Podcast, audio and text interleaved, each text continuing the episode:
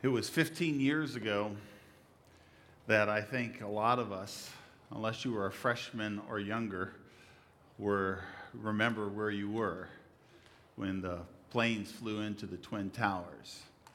And uh, we said we would never forget as a nation, and we don't want to forget. Um, this morning, I want to remember uh, those that have fallen. We want to remember those that are in the military, those that serve our country through firefighting and through rescuing and police. And if you are a firefighter, I know you don't want recognition, but if you are a firefighter or a police officer, I'd like you to, or some kind of service, military, would you stand right now just so that we can, uh, we want to pray specifically for you. Thank you.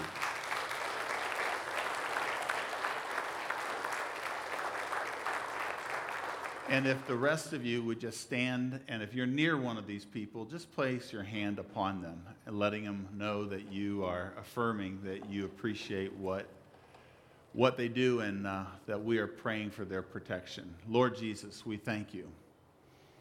We thank you for what you have done in our country, that you have given us this country.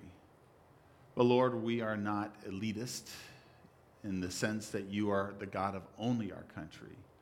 You are the God who loves this world, and so we're thankful for it. But we are so thankful for those that are in our country that have done so much to be an instrument of yours. Romans 13, you tell us in your word that you give uh, those that are that carry the sword for the protection of righteousness and truth. And sometimes we don't know when that happens and when it, it sometimes gets blurred. But Lord, I thank you that the people that are standing here, I know, have served our country well. And they are the ones that run into burning buildings when others run out. They're the ones that go to the problems when people flee. And they're the ones that help keep justice and righteousness in our land. And so we pray for your protection upon them.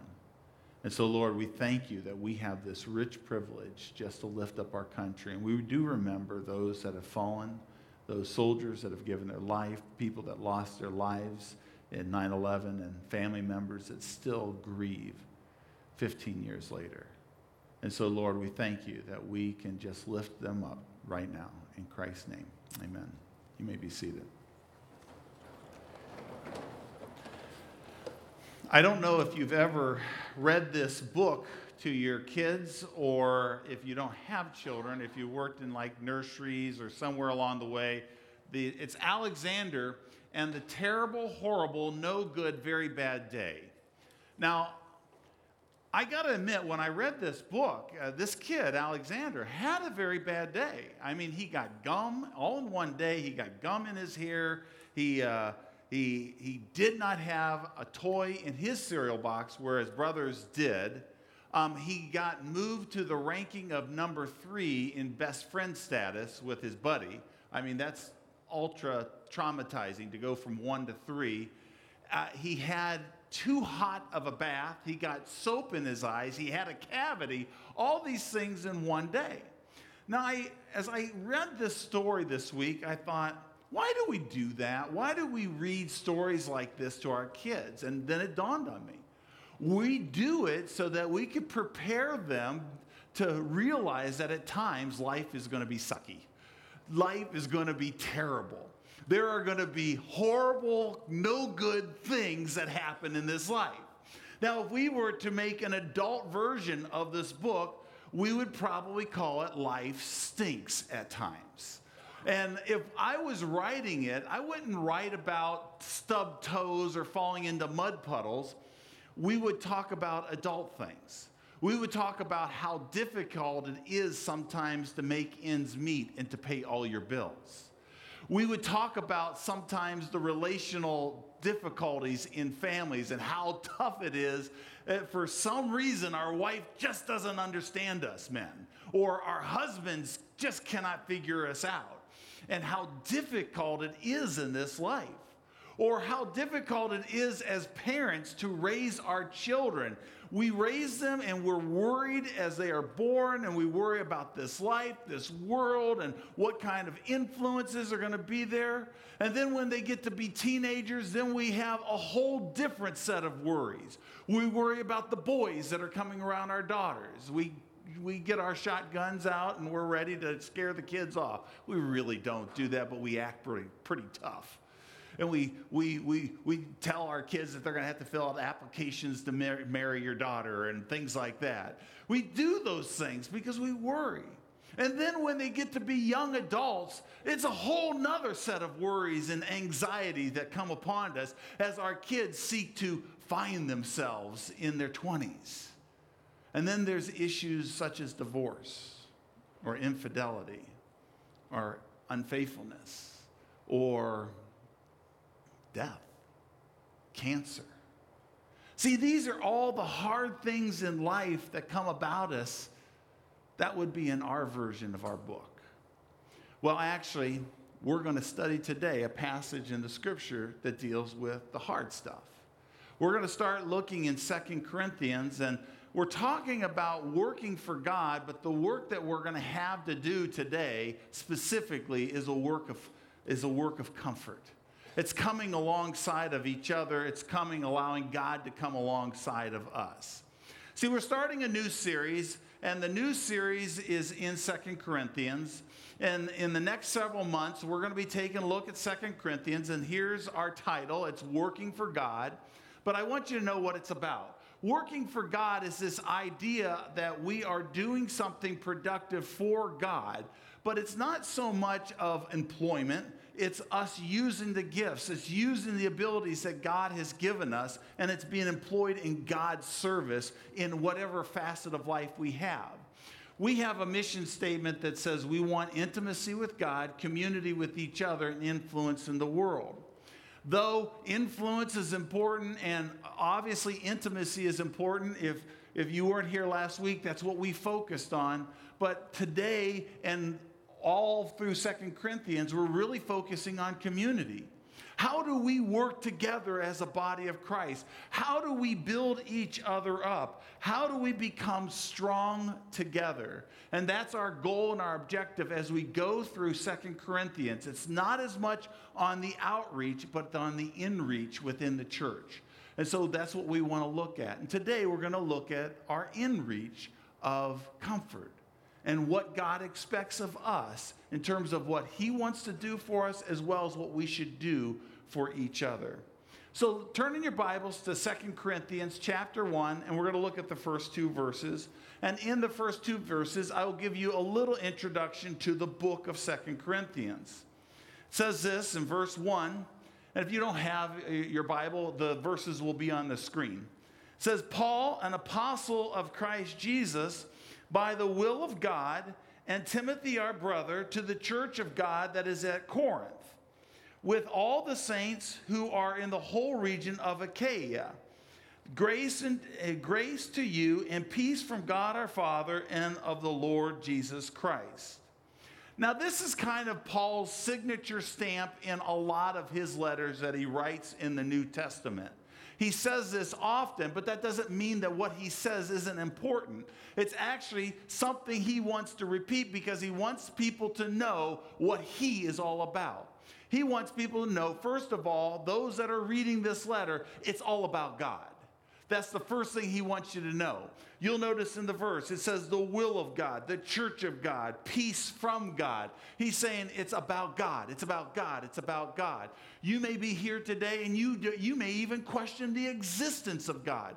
That's okay. You're allowed to do that. But just know from this writing, from this perspective, it's all about God. And then the Apostle Paul wants us to understand what he's about. He says he is an apostle by the will of God. The word apostle means a sent one. I have been sent, Paul saying, I have been sent by the direct will of God. God picked me to do his work. Now, if you know anything about Paul's story, he was on the road to Damascus and he saw a bright light, and all of a sudden, he was a guy that was skeptical. He was the one that was beating these people that were called Christ followers. He was dragging them off. He was the one that stood at the, uh, the approval of the stoning of Christians. So he was, in a sense, guilty by association and was a murderer of Christians. And God dramatically affected him and helped, helped him to see who Jesus Christ really was. And he said, You are going to be my chosen instrument. I will send you to the Gentile nations so that they can hear about the God of Abraham, Isaac, and Jacob. They will hear about the God who's existed from all times. They will hear about what I have done through my son, Jesus Christ. And so that's Paul. He is doing what God wants him to do. Now, he sent them to this region called Achaia. You'll see a little map up here. And this map shows basically the areas that Paul was working in his uh, missionary journeys. And on his second missionary journey, he spent a year and a half in this place called Corinth. You can see the red arrow there. And he spent a year and a half, and God did some amazing things. And there's a beachhead of believers that were developed. And all of a sudden, they started getting together and worshiping, and it was called a church. And he did works all in that area. Now, just a little background to how we get to the point of Second Corinthians. After this church started, Paul went over to Ephesus and he started working with the church over there. And there started to becoming reports that there was a lot of bad things that were happening in this infant church and they had problems right from the get go. And in the course of some years, he wrote four letters to the Corinthians. Three of them were negative. Three of them were rebuking and correcting and were training and trying to help them get back on track.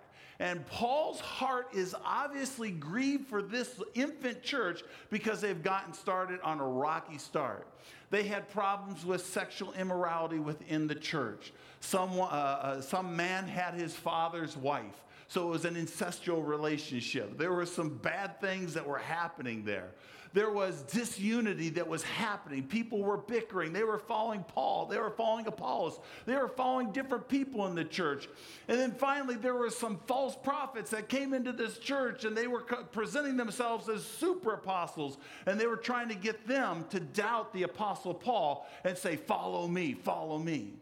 Now, the point I want to bring here is that it's always difficult to plant churches. It's always difficult. And when church planting takes place, the reason why the enemy gives a full out assault on the church is because Jesus predicted it. He says, Upon this church, upon this rock, I will build my church, and the gates of hell will not prevail against it. He said that in Matthew 16. But by saying that, it's implying that the gates of hell will try to prevail against the church. And my friends, that's always the problem within the church is that the enemy will be relentless to try to discredit and this is exactly what was happening in this situation. Well, finally, the Corinthian people repent of their sin and they turn back to God and they really do what's right. And Paul writes Second Corinthians as the letter that was like, yeah, you're on board. I want to come alongside of you. I want to encourage you. And he has several objectives. The first objective is that he wants to share his joy in their repentance. He wants them to know that they, he is so encouraged and he wants to encourage them. The second thing that he wants to do, and this is probably the most important thing I want you to see, is that he wants to move these believers from being on the sidelines to being ministers of God. Throughout the book, he says, You are ministers, you are ministers, you are ministers. In chapter three, he says, You are sufficient to be ministers. In chapter four, he says, You're a minister of a new covenant. In chapter five, he says, You have a ministry of reconciliation. In chapter six, he says, I pray that there's no fault found in your ministry. And in chapter eight, he talks about their ministry of generosity. You see, when you have so many problems within a church and you're out of bounds, you're kind of sidelined. You're kind of sidelines because you're not on the front lines for God. But now that they had come into a right relationship with God, He wants to prepare them for action. And that's why we are focusing on working for God, that God would prepare us as a church for action, that we would do the one another's, that we would love one another, and that we would do what is right so that we can be healthy. Here's the third objective He wants them to finish a collection that they were supposed to do and to help the poor. And he's going to encourage that in chapters 8 and 9. And then finally, he's going to confront the false apostles. So that gives you a little bit of background to this book. Let's dive right into the idea of comfort today. Take a look at verse 3. He is showing, as a God of Corinth, the one who wants to see this city prosper through this church and this church having an influence, this is what he says to them. He says, Blessed be the God and Father of our Lord Jesus Christ, the Father of mercies and the God of all comfort, who comforts us in all of our afflictions. So, why is it all of a sudden that God starts talking about comfort? Well, there's several reasons he wants them to know about comfort. And the, probably the first reason is trouble is going to come your way. See, we find comfort in a lot of things. What do you find comfort in? Some of us find it in food. That's why we call it comfort food. You know that food, it just feels so good going down, but then you feel so bad later. It, I don't know why it's comfort then. I don't know. But then there's other people that try to find comfort by shopping. They, if they could shop every single day, oh, that would bring comfort. That would be hell for me. I mean, literally, a sentence in hell would be shopping every single day. That could be a part of hell. I want, want nothing to do with it. Then there are some people that find comfort in vacations, just soaking your toes into that sand and hearing the crashing of the waves. That brings comfort. That brings comfort to me but that's not the source of comfort. And so, what Paul wants to start off this letter, he wants this church that's gone through a lot, he wants them to understand the source of comfort. So, there's two objectives in this verse verse here. The first objective is he wants them to understand that trouble and hardship is a part of life. Do you notice it's just kind of assumed? Blessed be the God of our Father and the Lord Jesus Christ, the Father of mercy, the God of all comfort, who comforts us in all of our afflictions. It's just assumed afflictions is a part of life. My friends, afflictions is always a part of life. We don't like it, but it is. I believe that afflictions come from many different places. Afflictions can come from the fact that we are victims of other people's sins. This is the person who is a recipient of fraud of some sort.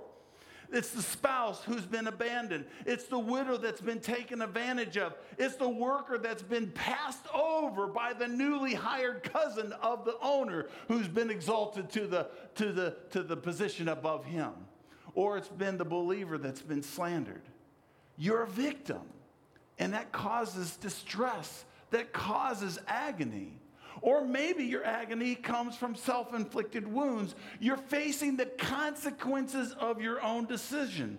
This is the husband that cannot be trusted because of perpetual lies. This is the wife that nobody wants to be around because of the cuttingness of her mouth. This is the person that has no credibility because of a long pattern of sin in their life. That might be some here. Or sometimes our trouble comes from the fact that we live in a marred world. We just prayed for uh, one of our missionaries in Israel that lost a baby. Why does that happen? Why do we lose our homes to tornadoes and fires? Why do people get in accidents and they're, they're crippled for life? Why is it that people die prematurely with cancer. Trouble, trouble, affliction. You see, for those that would say Christianity is supposed to be a bed of roses, it's supposed to be good and easy, I don't know where they get it because it's nowhere in the scriptures. What Paul is saying, it is a part of life. It's going to happen. It's going to be all around you all the time. But here's what he wants them to know he wants them to know the source of your comfort. Now, this is really, really important. Notice the, the, how this verse is laid out. He says, Blessed be the God and Father. The way that this is structured in the original language is it shows it in a hierarchy sense of the Trinity. And you may not see the Trinity here, but let me point it out. He starts off with the Father. And what we know of the Father is that he's all knowing, he's all powerful, he's all loving, he is omniscient. And this is what God is. And it tells us God has to be that. And if you're going to believe in a God, you must believe that He is those things, or else why believe in anything at all?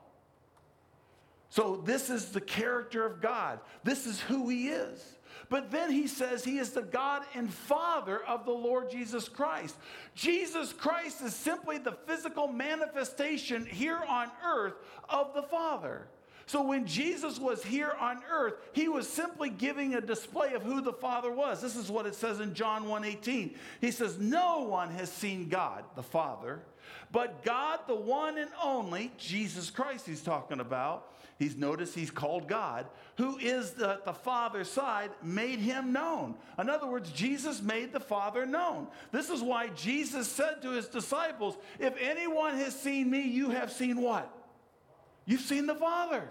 He was a physical manifestation of what the Father was. And so we are able to go from here to seeing something tangible that we can understand. Jesus, He did things. He fed the hungry, He healed the sick. He came along and forgave the, uh, the, the adulterous woman who was caught in her sins. He washed the disciples' feet, and finally, He died for the sins of all humanity. Jesus did the Father's will. And finally, in this verse, he says, He's not only the Father of the Lord Jesus Christ, but He's the Father of mercies. What does that mean, the Father of mercies and the God of all comfort? Well, it's actually a reference to the Holy Spirit. Because the name for the Holy Spirit in the Greek is paraclete, and it means to come alongside. And so, what God is saying is that the Holy Spirit's job is to come alongside. And if you are a born again believer, if you've for, ask God to forgive your sins, you've yielded your life to Him, He puts His Holy Spirit to live inside of you. Now, notice what happens God way out there, Jesus manifestation, Holy Spirit right here. It brings it right down on a very personal level. And what He is saying and how, the, how this should be encouraging to us is that the entire Godhead works for your comfort. The entire Godhead works for your comfort. You see, what this tells us is that God is the source of all comfort. It is impossible to receive true and complete comfort apart from God. Some of you are trying to receive comfort from your husband or from your wife, and you wrap yourself around that individual. Please understand, they will not fulfill you, they never will. They are a help, but they will not be the source of your comfort. Your source of comfort will not be your education. It will not be your accolades. It will not be the things that you accomplish in life. None of those things will be your source of comfort because God is the only source of comfort. And if you don't have God, you don't have the comfort that God wants to give you. See, the beauty about God is that He offers comfort to everybody. He offers it, but it comes through an avenue of humility and repentance where I come to Him and I say, okay, I mess up this life. I've messed up so many times. I'm asking that you would forgive me of my sins. I'm yielding my life to you. And it's at that point that we can start unleashing and feeling the comfort of God. But it comes when we trust Him with our whole heart. In her book, Uninvited, Lysa TerKeurst speaks to this point in handling difficulties. She says this This is what it looks like to rise above circumstances and determined to hold on to the greater good, the grand scheme of things, honoring God. We do so by remembering our job is to be obedient to God. God, God's job is everything else. My friends, God is the source of comfort. Paul doesn't stay there, though. He moves then from the source of comfort to his plan for comfort and his plan for comfort in your life. And this is what he says. He's going to look, we're going to look at verses 4 to 7. But before we look at those, I want to point out two realities uh, that you're going to look at when we look at those four verses. The first reality is that trouble is here to stay because he uses a word, affliction and suffering, repeatedly in these verses. So take note of that when we read it. Affliction, suffering, affliction, suffering. The word affliction means this crushing pressure felt inwardly. Anybody ever feel that way? Ever feel crushing pressure inwardly? And affliction or suffering means difficulty because of, that comes to your life because of your faith in your belief in God. And so that's the first reality. The second reality that we're going to see here is now that the God who sent his Holy Spirit to come alongside of you now wants you, once you've received that comfort, to come alongside of other people. That's his plan. His plan is to use you as an instrument of comfort to other people. Let's take a look at what the verse says. Take a look. Says this so that we may be able to comfort, God has comforted us, so that we may be able to comfort those who are in any affliction with the comfort with which we ourselves are comforted by God. For as we share abundantly in Christ's sufferings, we do share in his sufferings, so through Christ we share abundantly in comfort too. If we are afflicted, crushed within, it is for your comfort and salvation. And if we are comforted, it is for your comfort, which you experience when you patiently endure the same kind of sufferings that we suffer. Our hope for you is unshaken, for we know that as you share in our sufferings, you also share in our comfort. Now, what is being described here is God's plan of providing for his children when they are hurting. You see, God is so practical, He knows that we need Jesus in the flesh to come to us at times. And there are times that there is dark moments in our life where we cannot see clearly, and we just need somebody to come put their arm around us, to, to hug us, to help us, to encourage us, to sit with us, to pray with us, and say, I've been there. A friend of mine Don Adams is a firefighter. Tells me that when firefighters go into a building, they go in and it's often dark. They don't light up buildings so that you can see well, so you can see where everything is. There's smoke, there's dark, there's fire. And they're feeling around and they're trying to rescue individuals. But there's always somebody outside of the house that is looking at the big picture. And they're watching how the fire goes and where the smoke is coming out. And they can say, hey, you got to watch this on the first floor. You got to be careful on this on the second floor. Or it's time to evacuate right now. See, some of us are the people that are in the burning house. We're going through such a difficult time. We're grasping, we're grappling, we're trying to find our way through it all. And we just can't see clearly. But what we need is that person outside of our house that's been through it. They've been in the house before. They know what it's like. And they're calling the shots and they're saying, hey, I, I'm, I'm coming alongside of you. I'm there for you. Do you see the beauty of God in providing this system in this thing called the church? That we come alongside of each other because we're all going to be in that burning house at times, in that trial of life. And God has designed it so that we come alongside of each other. It says in the text, it says that God sends people our way for our comfort and our salvation. That's kind of strange. You think, I understand the comfort, you've explained that, but my salvation? Well, the salvation here is not talking about when I initially gave my life to the Lord. It's talking about the maturing process. It's the working my salvation out in fear and trembling, as Philippians 2 talks about. It's in theological terms, it's called sanctification. It's what God is trying to do through the difficult uh, problems that we face. You see, God is trying to accomplish something. Romans 8 says this, and we know that for those who love God, all things work together for good. Notice he doesn't say all things are good. He says he works it all for our good, according to those who are called to his purpose. Do you see? God has a greater purpose for you. For those he foreknew, he also predestined to be conformed to the image of his son. Do you see what he's trying to do? He wants to make you, through the pressures of life, more like Christ. And what was Christ like? He was utterly dependent upon the Father. And that's what he wants.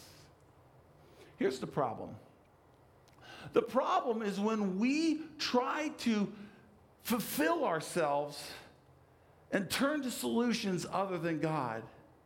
When we try to dull our pain through the bottle, or we try to fabricate some kind of happiness through maybe smoking something, or trying to self medicate the anxiety in our life. When we do these things, we're barking up the wrong proverbial tree. Yes, there's times that we're on medicines according to our doctor prescribing them to us, but that's not the source. That's not the solution. The solution is in trusting God.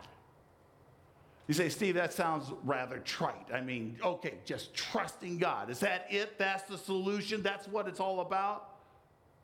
Yeah. Well, how's that carried out? I'd rather use myself as an example than somebody else. Several weeks ago, I wrote this text to a friend. I said, I'm having a crisis of life of which I do not know if I have the strength to continue. Now, for those of you that would be worried that your pastor's losing it, I do at times. and don't ever think you have a special lease on problems, okay? Don't ever think that. On this particular day, I hit a pretty emotional low, low in my life, and usually I'm pretty even keel.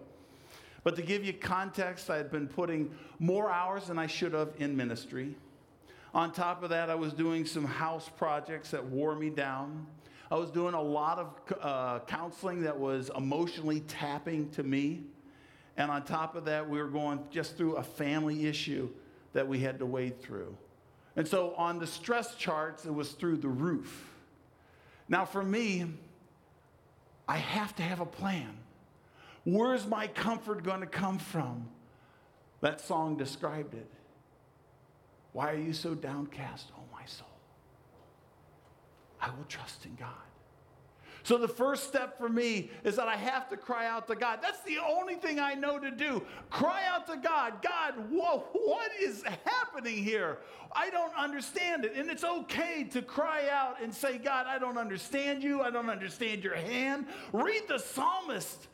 You see how often the psalmist cries out, and you think, oh my goodness, is this guy going against God? But he's just being real. We're allowed to be real with God. But then after we cry out to God, what I needed to do is step two is I needed to be alone. I shared last week how important being alone and solitude is. That's what I needed.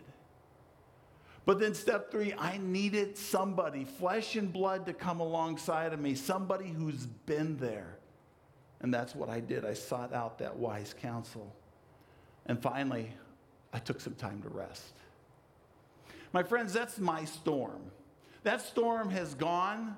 It's, there's still remnants of it, but we're, we're a little bit in the clearing. But I know in the future there's another storm. Because in 35 years of walking with God, there's been storms, sunny skies, storms, sunny skies, cloudy days, and it goes on in life.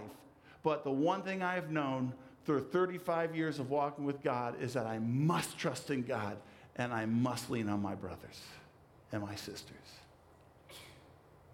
I feel so bad for the individual that's doing it all by themselves.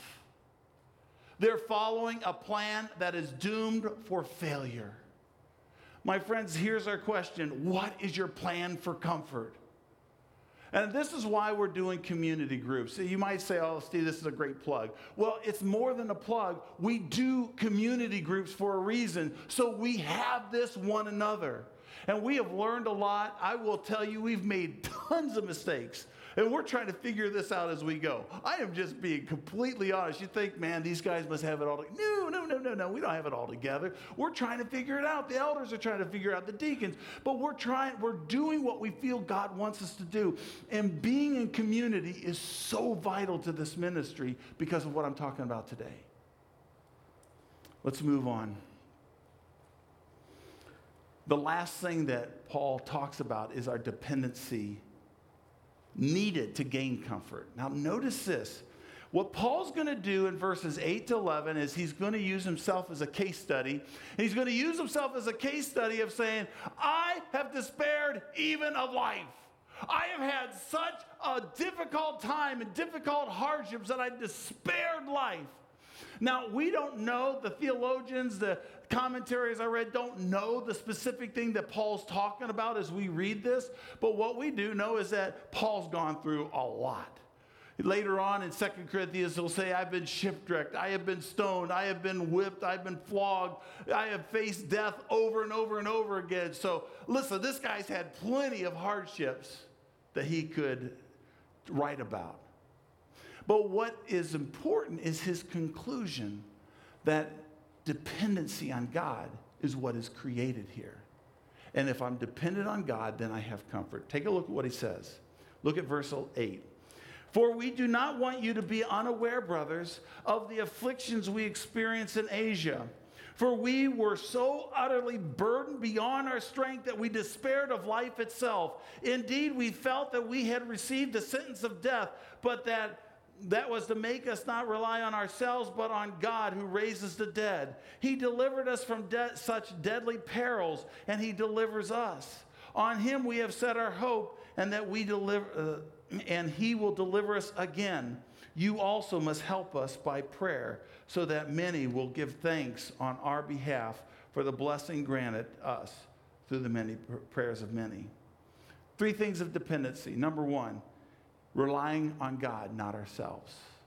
Relying on God who raises the dead. See, this is the person Paul's saying, I personally been in that smoking, burning building. I'm trying to figure it all out. I have been to the place of despair. And what we need is we need to rest and depend on God. But why depend on the one who rose the person for Jesus Christ from the dead. Why does he put that in there? Because he wants them to know that if he can raise his own son from the dead after three days of being buried in the grave, he can deal with your life and your life problems. Dependency, number one. Dependency number two is seen in this statement On him we have set our hope that he will deliver us again.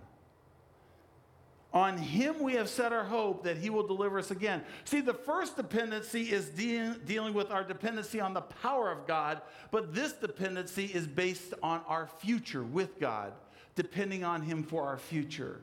He says, we are resting, setting our hope on him. Hope is the belief that God is in control of my life. Now, notice he says here, he will deliver us again. So it's showing, Paul saying again and again and again, I have seen it personally in my life. When I have depended upon God, there's kind of this light that comes to the darkness of the room. And all of a sudden, because I've held on, I've held on to Him, I've held on to the people that are around me, God shows Himself. And I know my future is secure. And then the third thing He's dependent on is the prayers of His brothers and sisters. It's about needing each other.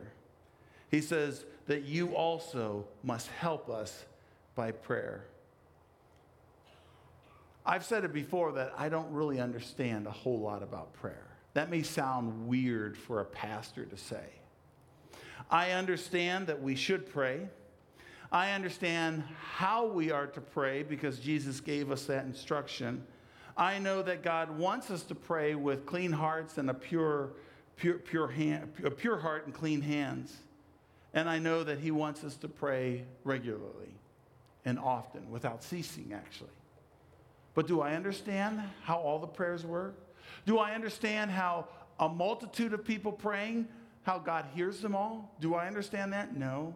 Do I understand how one person praying, uh, God hears that person? And he says in James that the prayer of a righteous man accomplishes much. Do I understand everything about prayers? No. But I don't know that prayer is about us understanding the hows, but more the what of prayer. And the what of prayer is what it accomplishes through the collection of those that are dependent on God. See, he wants prayer is a sign of dependency on God, that we need him, that we're calling out to him. And that's why in our community groups we pray together. That's why w- when we pray for missionaries, it's not just something to put in the bulletin. It's because we really want you to take that bulletin and pray for those needs because somehow prayer works and God works through it because we become dependent on Him. In a moment, we're going to serve communion. I want you to know if you're new to the ministry and this is all new to you, you can just observe. But it's designed to be a time where we show our dependency on God and we ultimately thank Him for His shed blood on the cross and His body that was broken for us. But before we take that communion, I want you to see this story. There is a person in our, in our ministry, Gretchen Dorfler, who um, has had some pain of her own in the past. That she's going to tell her story now about how others came alongside of her to be that encouragement. Please understand how hard it is to present yourself in this way. You make yourself very, very vulnerable. But please take note of this card that was given to you when you came in. It has everything to do with this video. Watch this. Uh, my name is Gretchen Derfler. I am married to Christopher Derfler, and together we have two children, Nigel and Bailey. Um, my story starts in 1989 when I was living in Florida with um, my father, my brother, and my fiance at the time, Rich.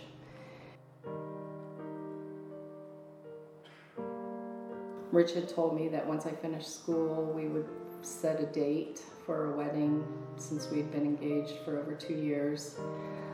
So I, um, I finished school. I was getting ready to start my first job in a salon. And while I was at work, Rich was supposed to, um, he was going to move our things out of my dad's house into our new apartment.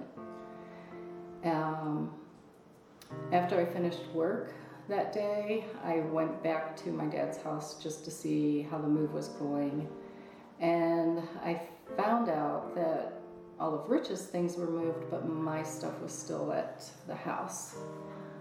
When I got to the apartment, um, Rich sat me down and explained to me that he thought that we needed some time apart and that he was going to go ahead and stay in the apartment and that he wanted me to stay at my dad's house for a while. This uh, totally rocked my world and upset everything. I was devastated because this was going to be our perfect little life. I realized that Rich was seeing somebody else, but I also, at the same time, found out that I was pregnant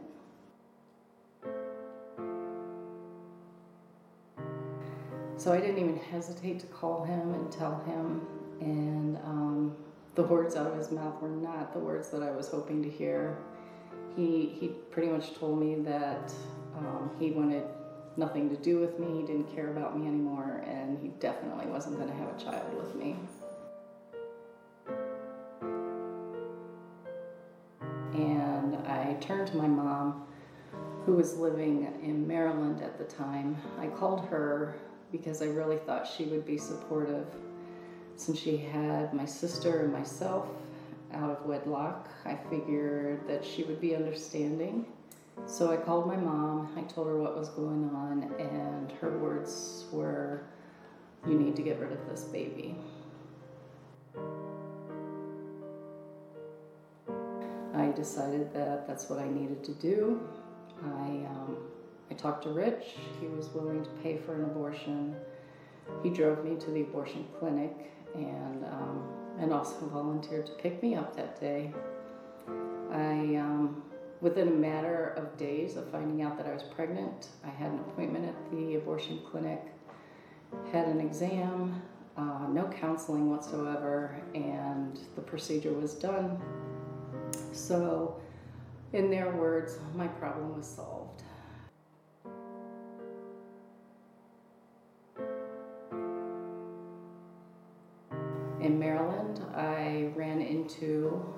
Chris and we started dating and um, we soon got married after a year of dating. And in 1993 we had our first child together. So now i thought i was living my perfect world and um, i had a husband i had my son. But my emotionally i was not i was not right I um, I was a very angry person. I every little thing made me yell. Um, I threw things all the time. I slammed doors, and just a very out of control person.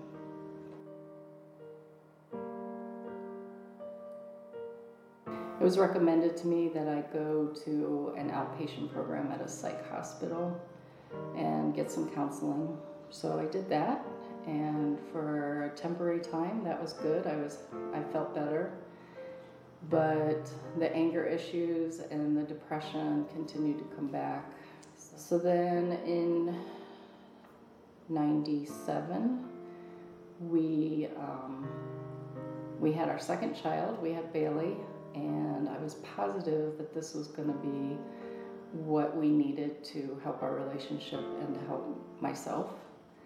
And um, but same story, still lots of anger, yelling at my children, yelling at my husband, and um, just um, very short tempered, very short circuited, and um, really was kind of at my wits' end as to what I was going to do to to help myself.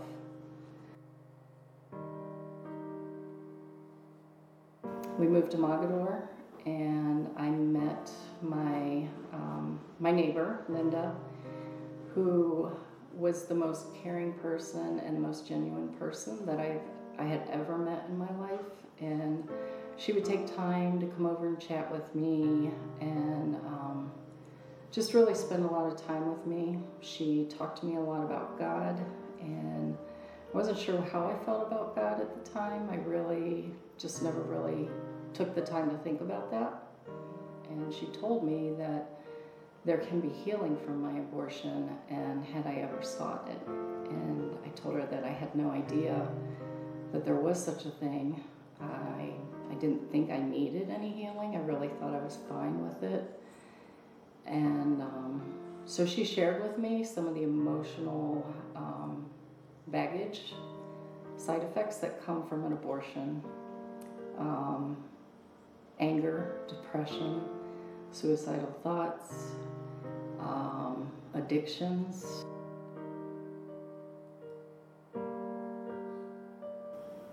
So it got me to thinking that maybe I did need some healing. And um, Linda asked me to go and speak with um, Jenny over at the Pregnancy Center, who did some post abortion healing with other women. So I agreed to it. And I had never, in all the years of counseling that I had been to, nobody had ever said to me that my problem might be from the abortion that I had had. And um, this was the first time that I finally felt like uh, a weight had been lifted off my shoulders that somebody really cared about what was going on with me, someone cared about my past, and also that it was okay for me to be going through the things I was going through because of um, what I had been through in 1989. Shortly after meeting with Jenny, I, um, I surrendered my life to Christ and I was able to um, to just recognize that all the years that I was trying to find my perfect little life, what I was really looking for was filling a void that I had, and that void was God the entire time. So, um, so I share my story because I want women to know that it does not have to be taboo. It doesn't have to be a secret.